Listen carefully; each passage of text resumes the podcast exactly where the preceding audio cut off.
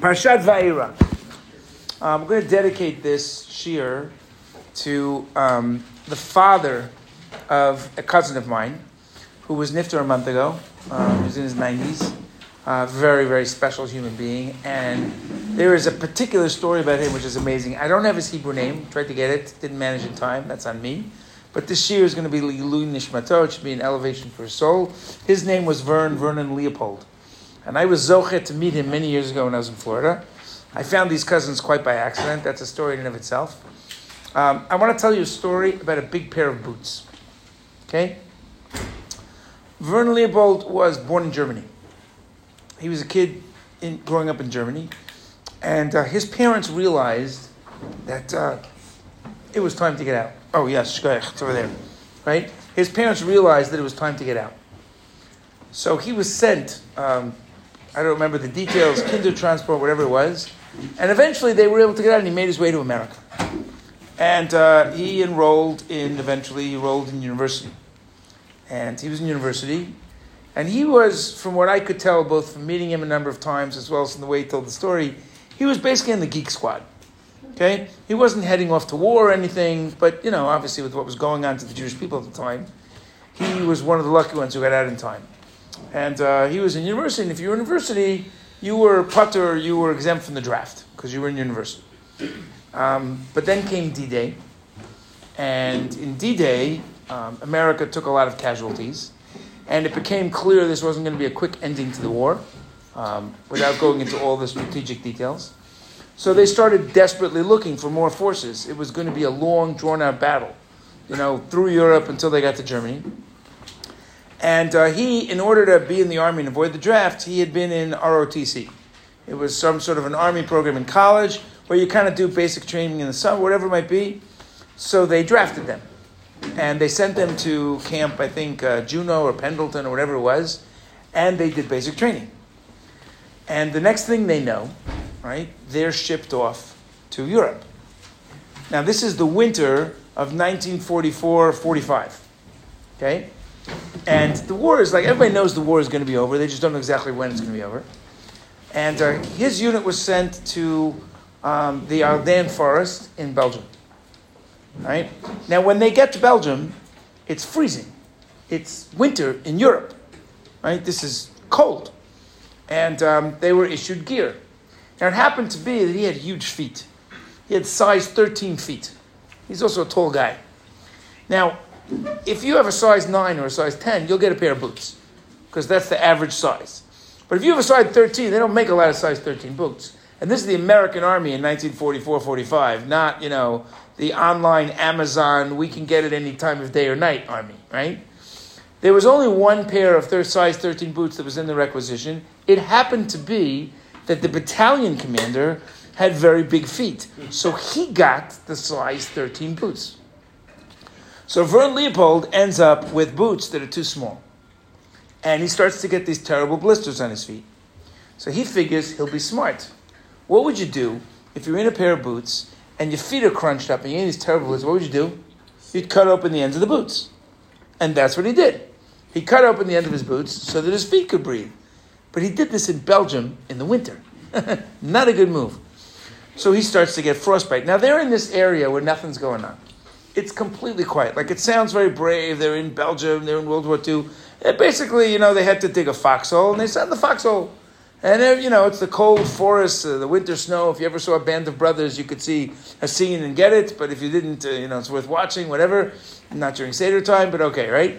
And and he's like, you know, that's where they are. They're in the ditch, and you know, in the foxhole, and day in and day out, and doing patrols and walking through the forest and whatever. And he gets frostbite in his feet. Now, the frostbite seems to be getting worse. So eventually, you know, he's complaining to the medic and the, you know. So finally, the medic comes and takes a look at him. You know, it's not like today where you're in a base. They're, they're scattered all along the line. It's a totally quiet area, there's nothing going on, right? And um, the medic comes to take a look at him, and he says, "You got serious frostbite. You need to see the, you know, you need to see the company medic. You need to see, you know, you need to go to back to battalion where they have like a proper first aid station. Okay. So they put him in a Jeep and they drive him off to battalion you know, where he can get some first aid at the medical station. He gets to the medical station, and there's a doctor. And the doctor looks at his feet, and the doctor says, "Oh no, this is this is serious. You need to see a proper, you know, doctor who can diagnose this, and you need salves, and we don't have that here. We're a field, you know, we're just a field first aid station." So they send him back to brigade headquarters. Now he doesn't want to go to brigade headquarters because he knows already how the American army works. He's going to end up somewhere. They're going to keep him there. He's going to get separated from his unit. These are his guys. And he doesn't want to be with some guys he doesn't know, but this is an order. You're ordered to go back. So he gets to brigade headquarters. It's now, you know, sort of towards night, the end of December 1944. And uh, he's forced to stay there overnight. In the morning, a doctor comes to look at him, and the doctor says to him, Oh, no, no, no, no, no. This is really bad. You need to get this taken care of. We're sending you to the hospital in division headquarters, right? Which is further back in line. Now, he really doesn't want to go because he understands he's going to get stuck there, and then he's never going to find his unit. They're going to move them.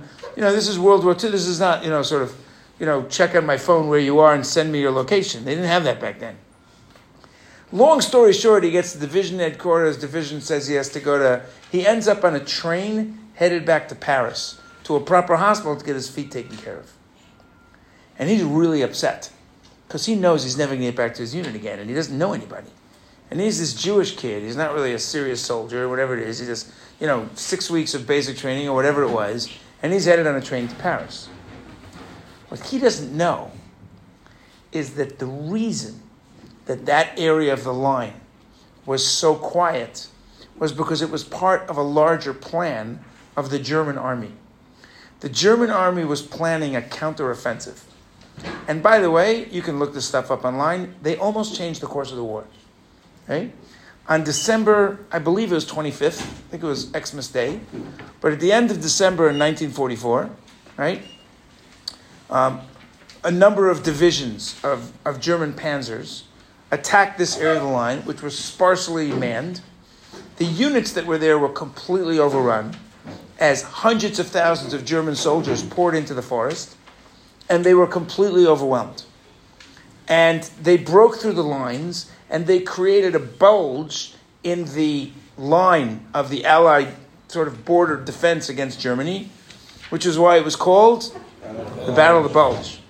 And uh, his daughter, uh, my cousin's wife, basically Elise Moed, shared a book that told this story. It's an unbelievable book, and it's called The Battle of the Bulge, right? And, um, and, and without going into all the details of this, of this part of the war, they almost turned the tide of the war. How G- General Patton saved the day and what Akash Baruch did is a topic for another time. Now, his entire unit, by the way, was either killed or taken captive, POWs, right? And he didn't know this. He had no idea that this was going on. He was back in Paris and they were taking care of his foot. Only uh, uh, much later did he discover what had happened and what had happened to his unit. And they were all killed. And if he would have had smaller feet, he would have been killed too. Fast forward, just to finish the story, um, some 20, 30 years, it's the 1970s, and he's now living in Florida, which is where I met my cousin by accident and whatever. And uh, he sees an ad in the paper that there is a reunion of you know the 31st of the 81st or whatever his unit was to, to celebrate you know sort of 30 years since the battle of the bulge. And he was like blown away because that was his unit number. He's like who, who is coming to this reunion? So he decides to go. And it's in florida. And he goes to this reunion and he discovers and everybody looks at him they feel like they saw a ghost you see nobody knew that he had been taken back from the line because the Battle of the Bulge broke out a few hours after they left. So they just assumed he was killed. In fact, there's a memorial to him somewhere because they assumed he was dead. He had no idea that they were alive because this was the Battle of the Bulge. Their whole unit was overrun. Right? And the guys who were alive were alive because they'd been taken prisoner. They were POWs. Now, if he would have survived that onslaught, one of two things would have happened. He would have been wandering in the forest trying to reconnect with the American lines. But he was basically a German kid who ended up in the army with a severe German accent. And he didn't know the answers to all the questions they would have asked. Now, there were Nazis who disguised themselves as American troops during this period of time, because that was a way that they tricked the Americans, and the Americans knew this. So they had systems. You know, they would call out, okay, you know, um, who was the starting lineup? Who won the World Series in 1931? He didn't even know what the World Series was. So if that would have happened, they would have killed him. And there were many stories of soldiers in this exact situation were killed. If he would have been captured by the Nazis, they would have quickly discovered that he was Jewish. You know, his name was Leo, and he, I mean, you look at him, he's a Jewish guy. He just has that look right? And they would have checked him. It's pretty easy to check. He would have survived. So he survived because he had big feet. He survived because there was only one pair of boots. He survived because he happened to be in a battalion. What are the odds? Where the battalion commander had size 13 shoe boots. And that's why he ended up in Florida and he had children and grandchildren, who, by the way, live in Israel today. His grandkids have done the army and so on and so forth. What is the motto of this story? Shem runs the world. Now, why do I tell you this story? First of all, it should be, you know, that generation is little by little dying out. We're losing part of history. It's a mitzvah to tell these stories. It's a mitzvah to meet such people and, and to connect with them when you have the chance. But on a deeper level, do we have a choice in life? You know, we, we, we feel like, uh, you remember that moment when, you know, you weren't sure where you were going to go for the year and you're debating, you know, do I go to right or do I go to, right? Wherever it is. And you feel like I made the right choice, but did you really make the right choice? Or did Hashem choose it for you? Was it because Rav Judah happened to show up that day and he said the right thing? Was it because you happened to have a friend who happened to know a guy was it because you happened to listen to a shiur? Like, what did you really know about this place? How could you possibly know whether this is a place for you? Or did we choose? Why are we here? You know? Some Arab on the side of a road, in the middle of Azun, takes a shot. Am I still here because I was driving a little faster? Because I leaned forward? Hashem has this all, but do we have any choice in life? Now, why do I bring up this topic? Because this is one of the major questions of the entire story that we're in the midst of in Parshat Va'era. Right? Shmot Va'era Bo B'Shalach. Really, Shmot Va'era Bo is the story of Egypt. It's the enslavement, it's the plagues, it's the redemption. And one of the fundamental questions is Hashem says, sends Moshe, he says, I want you to go talk to Paro. What's he going to ask Paro? What's he going to say? Three words. Shlachat let my people go. What's Paro going to say? No. Who tells Moshe that Paro is going to say no? So this is in, in, it's in, by the way, it's in Shmot, it's in Va'era, it's in Bo, but since we're in Va'era, we'll choose this one. Atat daber, this is in Perek Zayin Pasuk Bet, Atat daber et kol asher and you will speak to Paro all that I command you. V'aron achicha daber el Paro, v'shilach et bnei so that he should send the Jewish people from his land. V'ani akshe et leif Paro, but I'm going to harden Paro's heart. Paro is not going to listen to you. Now, this seems like a rather silly recipe. I want you to go talk to Paro, and I want you to ask him to let the people go. But he's not going to let them go because I've hardened his heart. Ask me the obvious question. There are two. Why bother? Why bother? Or why bother, right? Yeah. Why bother? He's, he's not going to let you go. Why am I sending Moshe to talk to Paro to begin with? What's this whole game? Number one. Number two, so Hashem says, and therefore Moshe says to Paro, let my people go. Paro says, no. He says, okay, watch this, right? And the Nile River turns to blood. And the Egyptians suffer. And Moshe goes back to him again and he says, let my people go. And Paro says, no, because Hashem said he's going to say no. And once again, Moshe says, okay, watch this. Now all the frogs come out. And this recipe continues of why is Paro responsible? Why is he paying the consequence for the fact that he didn't release the Jewish people when Hashem decided he's not going to release the Jewish people? How can you hold a person accountable when it's not your choice? On a deeper level, if we don't have choice, how are we accountable for anything that we do? Now, that question is going to be part of our panel discussion on Sunday, but those are our two questions, right? So, it's interesting. If you take a look in Parshat Bo, right? You take a look in Parshat Bo, this is actually a theme that continues, right? Vayom Rachel and Moshe, Boel Paro. Let's leave aside why you're coming to Paro or not going to Paro. We can talk about that next week. Right? God seems to be repeating himself, but okay. I have hardened his heart. Here, Hashem tells us why he's doing this. He says, I'm doing this for two reasons. Leman in order that I should, let's just say, ensconce or bring my plagues, my signs into the midst of Mitzrayim, right? That I could do all these miracles. Ooh, and Leman tesaper bosnei bincha ben mincha et asher hitalalti b'mitzrayim. And so that you can tell your children and your children's children that which I have hitalalti to the Egyptians. So there are two reasons here. The first reason of bringing all these plagues and doing all this work is because I want them to experience these plagues. They've been evil. There needs to be a consequence. The world needs to see justice. There needs to be a consequence for the things we do in this world. Otherwise, it's, life is meaningless. And the second reason is so that you can tell your children what I did. Now, the first reason we're going to put aside. That's an interesting discussion, and probably we'll get into that either over Shabbat or for sure on the panel on Sunday morning. But the second reason fascinates me. Right? So that you can tell your children, Et asher hit alalti b'mitzrayim. Now, what does hit alalti mean? Right? Olelu kapecha. Okay? Hodiu ba'amim alilotav. We're going to sing this tomorrow. Right? So Onkelos says, right? Hit alalti. Okay? Diavadit. The miracles that I did. Right? Avadit means I did. In other words, action. Olalu kapecha, what your hands have done. Right? Um, uh, uh, let the nations know the actions of Hashem. So on the one hand, hitalati is what I've done. Okay. There is, however, a second interpretation, which is Rashi. And Rashi says, right, ki hitalaltati, sichakti. I have laughed. Right? In other words, this is a form of laughter. Now, it's interesting that there are two types of laughter.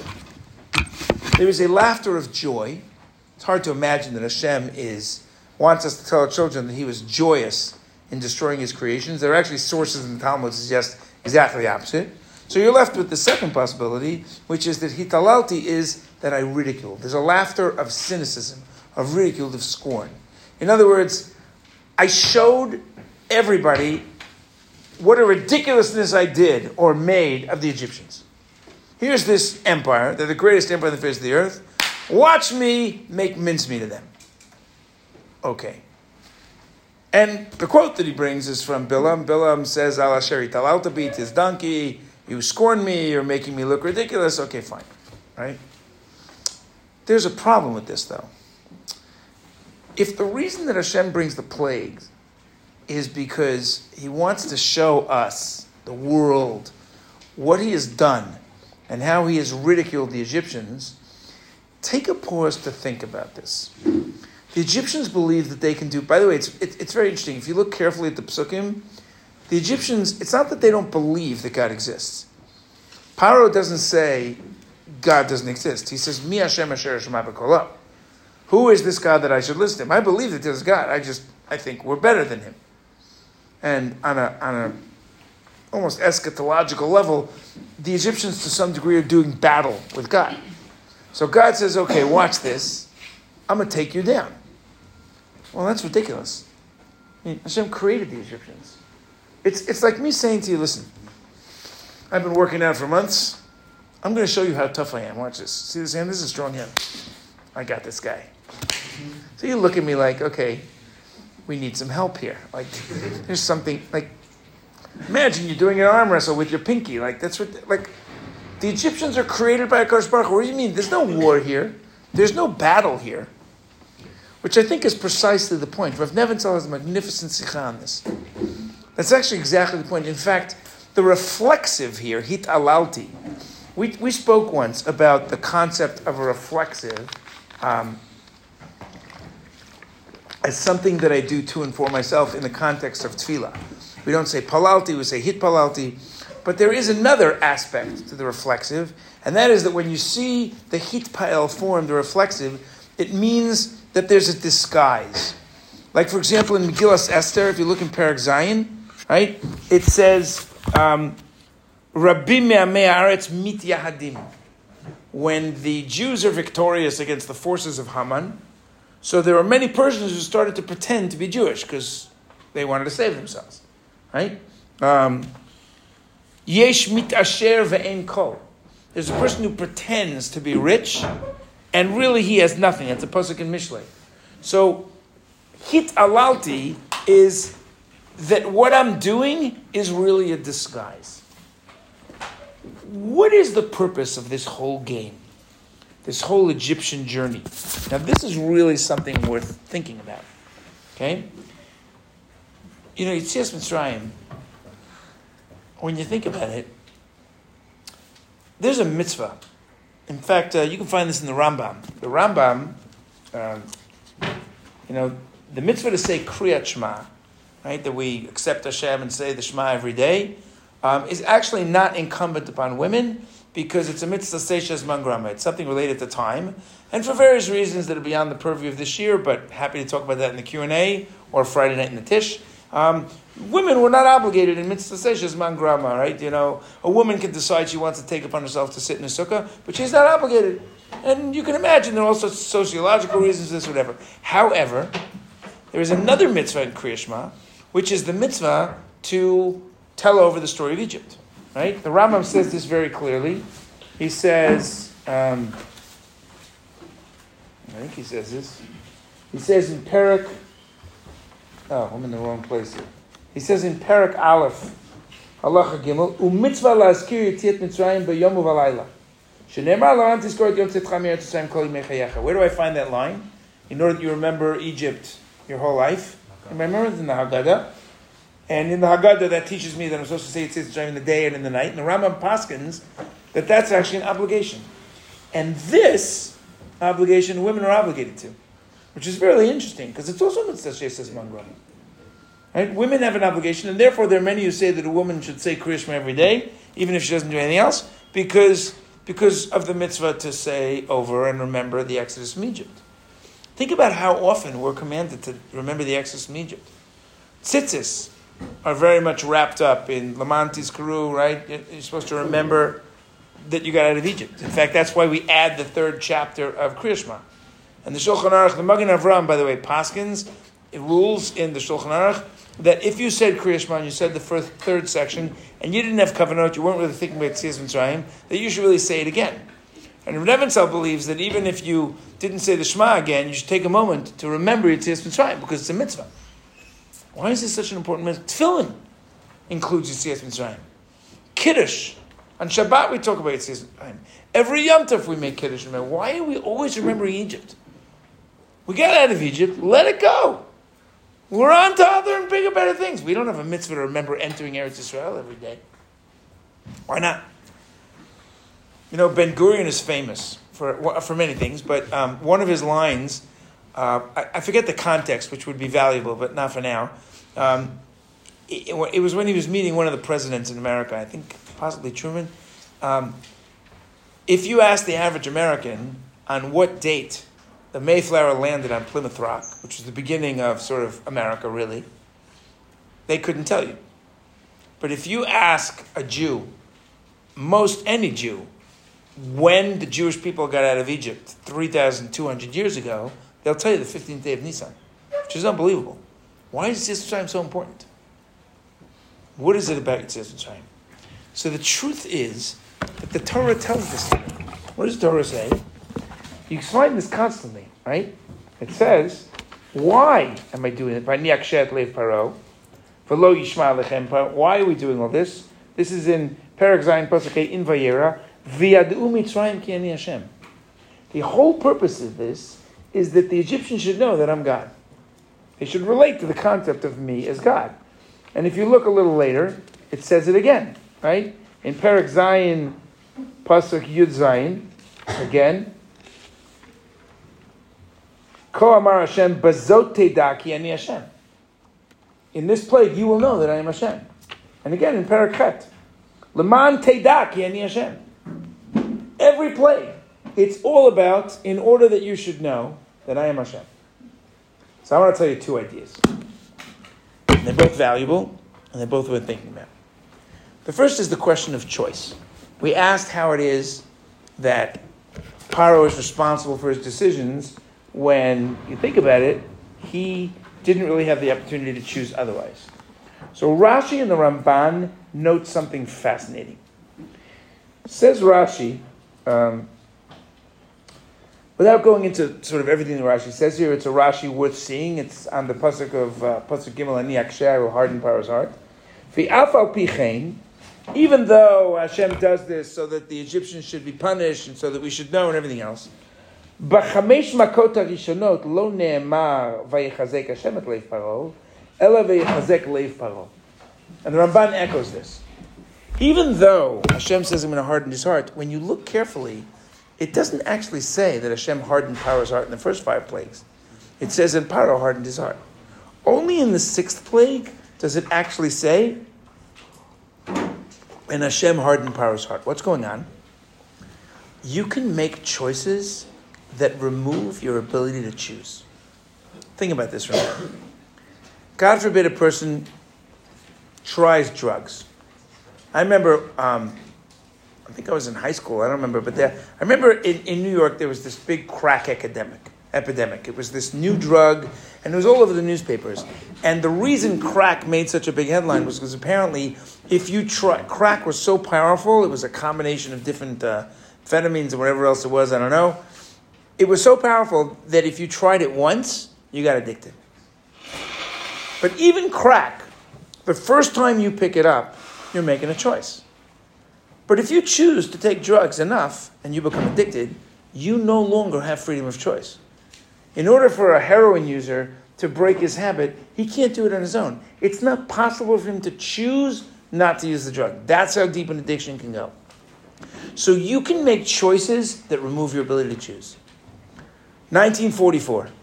Adolf Eichmann wants to negotiate a deal. And I believe the fellow's name was Joel Roth, um, who is uh, a who's who in the, in the Jewish world, and actually meets with Eichmann. And he's trying to save, there were 550,000 Jews of Hungary, 150,000 of them survived, 400% of their deaths in Auschwitz. So he's trying to save the 400,000 Jews of Auschwitz. And Eichmann understands that the biggest challenge that the German military has is their supply lines. They don't have enough trucks to get the supplies to where they have to go. Right? So he says, if you will negotiate with the Allies and get us a thousand trucks, I'll give you the 400,000 Jews of Hungary.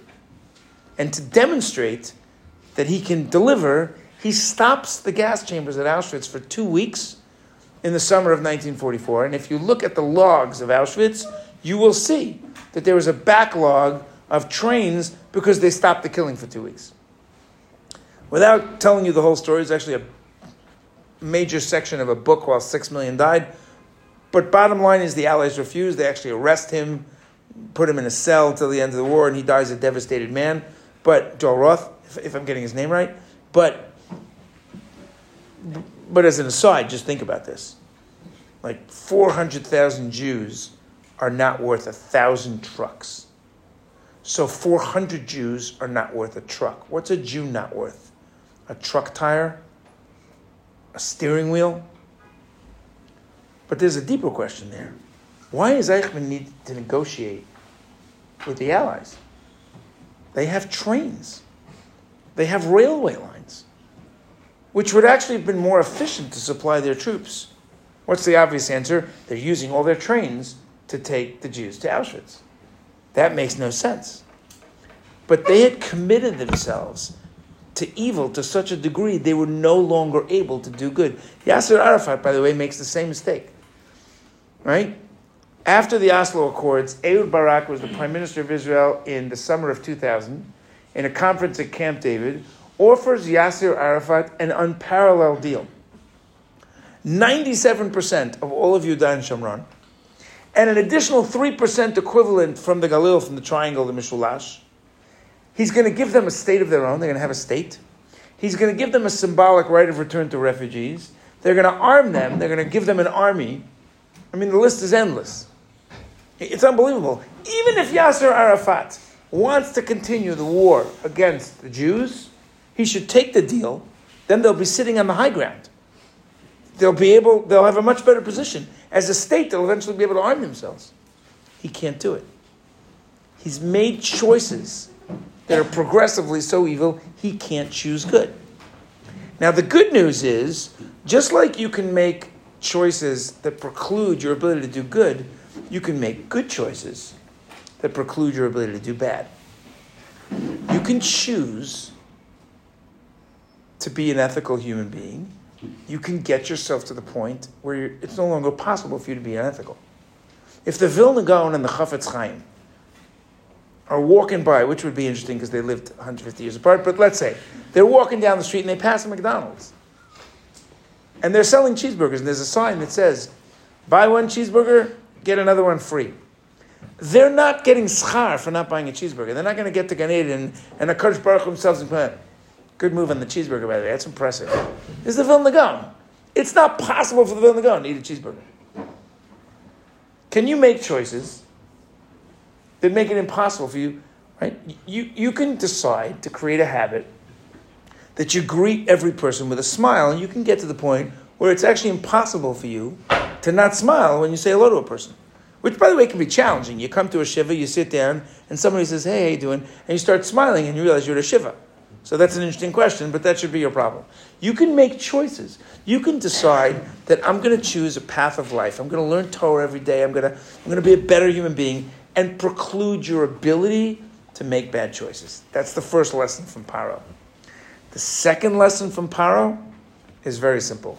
What was it about Yetziat Mitzrayim? What did the Jewish people discover in the Exodus from Egypt that's so critical that we have to think about it all the time? That every day we're supposed to remember it. And by the way, that this idea, whatever this idea is, has to be inculcated in the Jewish people before we're ready to, to get out of Egypt and receive the Torah. What is that idea? Very simple. Right? And I'll give you an example, which is similar to an example of Nevinsal gives. So let's say, you know, Baruch Hashem, we have uh, four grandchildren, fifth on the way. And uh, let's say, you know, um, our, our, our, youngest uh, or second to youngest granddaughter, she's three years old. Okay? And let's say that, um, that I buy her, uh, I don't know, um, I buy her a toy truck. Okay, she's still young enough that she likes trucks. She'll grow out of it, right? And buy her a toy truck. And she's so excited about this truck because you can sit on the truck and you can ride around the living room. And she goes to sleep and she has a dream that she rides the truck to Yerushalayim. Right? Amazing. Then she wakes up in the morning and the truck is sitting next to her bed. And she realizes it was a dream. She isn't in Yerushalayim. So she thinks to herself, okay, I'll have to later figure out how to take my truck and go to Yerushalayim because she thinks the truck is real. The only aspect of her dream she thinks is a dream is that she didn't get to Yerushalayim yet, but she thinks the truck is real because she's three years old or two years old or whatever it is. Then her father kind of hears this or figures this out, gives her a kiss, right? And then he goes off to work in his truck. He says, I'm in a real truck. But the truth is, his truck is just as much an illusion as hers is. Because we're living in a world where Hashem runs the world. The Jewish people are in Egypt and they think that might makes right. And they think that Egypt rules the world because they're the mightiest empire in the world. Hashem comes along and says, I'm going to show you that Egypt is just a tool. They're my tool. All of this is an illusion. You want to see it's an illusion? Nature doesn't run the world. Might does not make right. I'm going to show you that we're living in a world of illusion. Reality is a completely different thing. In the world of Hashem, right? In the world of illusion, so you can't put water and fire in the same place. One will put the other out. But in the world of Hashem, what's the difference? So you have barad, and water and fire together. In the world of illusion of Egypt, the Nile River is a god, right? It's called the Yeor. You know why it's called the Yeor? Because Hashem creates the world and says, Vayom Elokim Yehi Or, the light of the world is from Hashem. The Egyptians come along and says, no, the light, of, the light of the world is from the Nile River. Nature controls the world. We're living in a world of nature. Natural processes are what matter. So Hashem says, I'm going to show you that the Nile River is not the source of life. I'm going to fill it up with blood, which represents death. I'm going to undo. You have undone creation. I'm going to undo your undoing of creation. Right? The, the, the Mishnah Pirkei says, "Ba'asara ma'amarot nivra olam." The world is created in ten sayings. What's the tenth saying? The first one is "Vayom Or." The Egyptians say, "No, no, no, we don't agree with that." The Or. Hashem says, "Okay, I'll show you the Or is dead." Eventually, Hashem has to fix that again. So there are ten commandments. And in the Aseret Dibrot, which are really ten sayings, ten things, whatever, right? Anochi Hashem. I am the source of reality. The tenth Ma'amar in Breshit, right? Vayomer Naaseh Adam B'Tzalmenu Kidmutenu. Let us make man. I am the source of human beings. Paro says, no, I'm a God. I'm the source of human beings. So the tenth plague, the firstborn, I'm going to show you. I get to decide who's who lives and who dies. I'm going to create a plague which is impossible.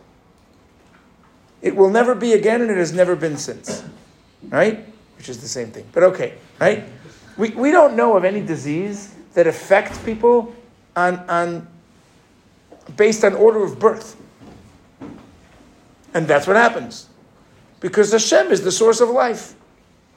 Now, by the way, I'll give you a little homework. If you take the Asara Ma'amarot and the Aseret Dibrot and the Aseret Makot and you put them all in a row, ask yourself, so why is right lo tachmod the parallel to makat bechorot? Like that's an interesting project to do. But basically, we live in a world of illusion, right? Rabbi Chanina comes home in the Gemara, and he finds the whole house in a tizzy. And his daughter says, "There's no more oil to light the licht, and it's Shabbos. So how are we going to light the licht?" So Rabbi Chanina says, "What's the problem? Let he who said." oil should burn, make vinegar burn. Now, you and I know that vinegar is not combustible. So that's ridiculous. Somebody forgot to take, tell Rabbi Hanina. If you're Rabbi Hanina's daughter, again, whether this is literal or allegorical, if you're Rabbi Hanina's daughter and Rabbi Hanina says light vinegar, you light vinegar. So she lights vinegar, and lo and behold, it's a miracle the vinegar burns. What's really going on in the Gemara? Rabbi Hanina says, no, no, no, you don't understand. You think it's a miracle that vinegar burns. It's a miracle that oil burns. It's all a miracle. If Hashem runs the world, then it's all a miracle. And miracles are only natural. So what's the difference if the miracle is that oil burns or vinegar burns? And if you're on that level, bemet, it's all the same. So the miracles can happen. We're not on that level. I'm not sure we can get to that level. Rav Dessler says we're not capable of reaching that level. But that's the idea. Now I get why Yetziat Mitzrayim is so important. well, this will end. That's why we say this every day. That's why we think about it all the time. To remember that there was a moment where we discovered that we're living in a world of illusion and there is only one reality. And that reality is that Hashem runs the world. What would life be like if you made this a part of your life? If you knew that Hashem runs the world. You know, you invest in a business and it doesn't work. And so you lose your money and you're devastated. And people do terrible things because of this. But if you really understood the Hashem, okay, so Hashem decide today the vinegar is going to burn. This business is not going to be. Let's find out what Hashem wants. You know, there's a boy who, who you know, we'll, we'll give a shout out to Daniel Berger, who's on his way back to the States for a couple weeks, and he had some mess up. I don't know, his passport, it was here, it was there. Stressed, is he going to make the flight? So the boys were saying, give, me, give him some chizuk. I said, I'll give him some simple chizuk. He's going to find out whether Hashem wants him to fly tonight or wants to be with us for Shabbos said, if I see him at Mincha tomorrow, I'll know he didn't make his flight. But why would you get stressed about that? Let's find out what Hashem wants. Now, I grant you, it's easy for me to say, hey, I'm sitting here. You know, I know I'm going to be for Shabbos, Pesrat Hashem. Right? You would live a different life. You know, I'm going to drive in tomorrow. I'm going to come for Shabbos. I think Hashem wants me for Shabbos. Maybe I'll find out now. Maybe Hashem will say, mm, I think you need to be in like Neve Daniel for Shabbat. So we'll send your car this way, we'll make this happen. We'll runs the world. That doesn't mean you don't have to do your bit. You don't sit at home and say, let's find out if Hashem wants me to get to Yerushalayim. Because you have to do your bit, and that's a different discussion. We'll talk about that on Sunday in the panel. But once you've done what you can do, well, then you could say, now it's Bidei Shamayim. That idea is such a critical idea. Before I'm ready to receive Torah, it's only when I really understand that Hashem runs the world that it makes sense that I'm going to do whatever Hashem tells me. So before I receive the mitzvot, Hashem says, you need to discover this, and that's why Yitziat Mitzrayim is such a... Now I get why in Yom Tov I'm singing Zechel Yitziat Mitzrayim. Because in that place, at that time, we discovered that Hashem runs the world. I challenge you to come up with a more important idea. And just to finish off, Rav Yonasan, there's a famous, famous mimer of Rav Yonasan Eibeshitz. Rav Yonasan Eibeshitz is one of the Gedolei Torah uh, in the 1700s. He was brilliant. You read some of his works. And a priest comes to Rav Yonasan Eibeshitz and says to him, I don't understand. You have a pasuk that says, Acharei Rabim La'atot. Right? You're supposed to follow the majority. Well, the majority of the world believes in Yeshu. They think Christianity is right. So if you follow the majority, the Christian should always be right. So what does Rav Yonasan should say? He says, you're right. You're 100% we follow the rove. But we only follow the majority when we have a safek. When we're not sure. You know, it, there's three pieces of meat. And we don't know. We think there's one that's not kosher. We don't know if it's this one or that one. It could be either one. So therefore, we follow the majority. If we know the two of them are kosher, then, then however we do that halacha. But we don't have a doubt here. We absolutely know that that's not the Mashiach, and I'm happy to have it. That's another good question for Q and A. If you want to know how I know Yeshua was Mashiach, that's an easy discussion, right? Rabbi Elchanan Wasserman, who was murdered by the Nazis in Kovno, takes it to a different place. He says, "I don't understand why Rabbi Yonasan Eibeshitz needs this mimer. Why do you need this whole mahalach?" So it's very simple. What happens if the judges are all bribed? If you have a court and there's three judges, and two say one and the other says another, you follow the two judges. But what if you know the two judges are bribed? What if you know all three agree on something but they're bribed? Then obviously you don't listen to the court. Now, just like that's true in the larger world, it's true for us. How come we don't know Hashem runs the world? Because we're bribed. Because it's just the things that we would have to we would have to limit ourselves to know that Hashem runs the world. We'd have to accept that we're not really in control. That's hard for us to do. I, I, I want to do, I, I need that cheeseburger. So if I accept Hashem runs the world, then maybe I can't. I don't really want to accept. We're bribed. How do we undo the bribe? We have to see the bribe for what it is. Right? Sometimes a bribe is good. You know, we're going to bribe you now with chillin', little extra birthday food. Mitzvah Hashem,